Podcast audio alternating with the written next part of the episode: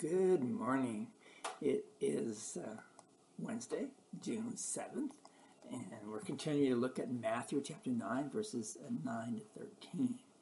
Um, yesterday, I began the discussion that we are confronted just like um, Jesus confronted um, his disciples and, and how God confronted those of the Old Testament. I am confronted by Christ each time I hold a baby in my arms at the baptismal font. Confronted by Christ because I believe the only sure everlasting substance that we can give that child as it grows in Christ. I'm confronted by Christ each time I watch a man or a woman dying, taking their last breath.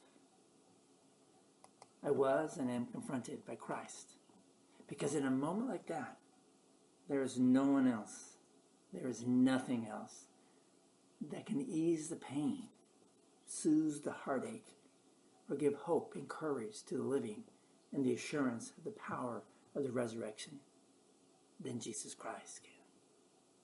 I am confronted by Christ each time I stand in the chancel and join two people together as husband and wife. I am confronted by and with Christ. We cannot guarantee anything in, in their life together. We cannot see into the future, but we can give the couple the hope and the promise of Jesus being with them as they walk into the future as husband and wife. I am confronted by Christ. Each time I listen to a widow cry about the loneliness, the sense of feeling abandoned, the sense of having nothing to live for, the anger of having her spouse die, leaving her alone to shoulder all the problems of life. It is Christ and Christ alone who can give strength, courage, and hope to the grieving, the lonely, and the brokenhearted. Each time I step into the chancel and share the body and the blood of Christ, I am confronted by him because I know he is truly present and it is very, very humbling to know that He uses me, a frail, impatient, intense, strong willed person, to bring His presence to you in bread and wine. You say you would like to have an encounter with Christ, an encounter with God, that you would like to eyeball Him face to face, heart to heart. I say to you, you have.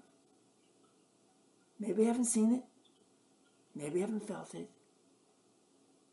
But you have.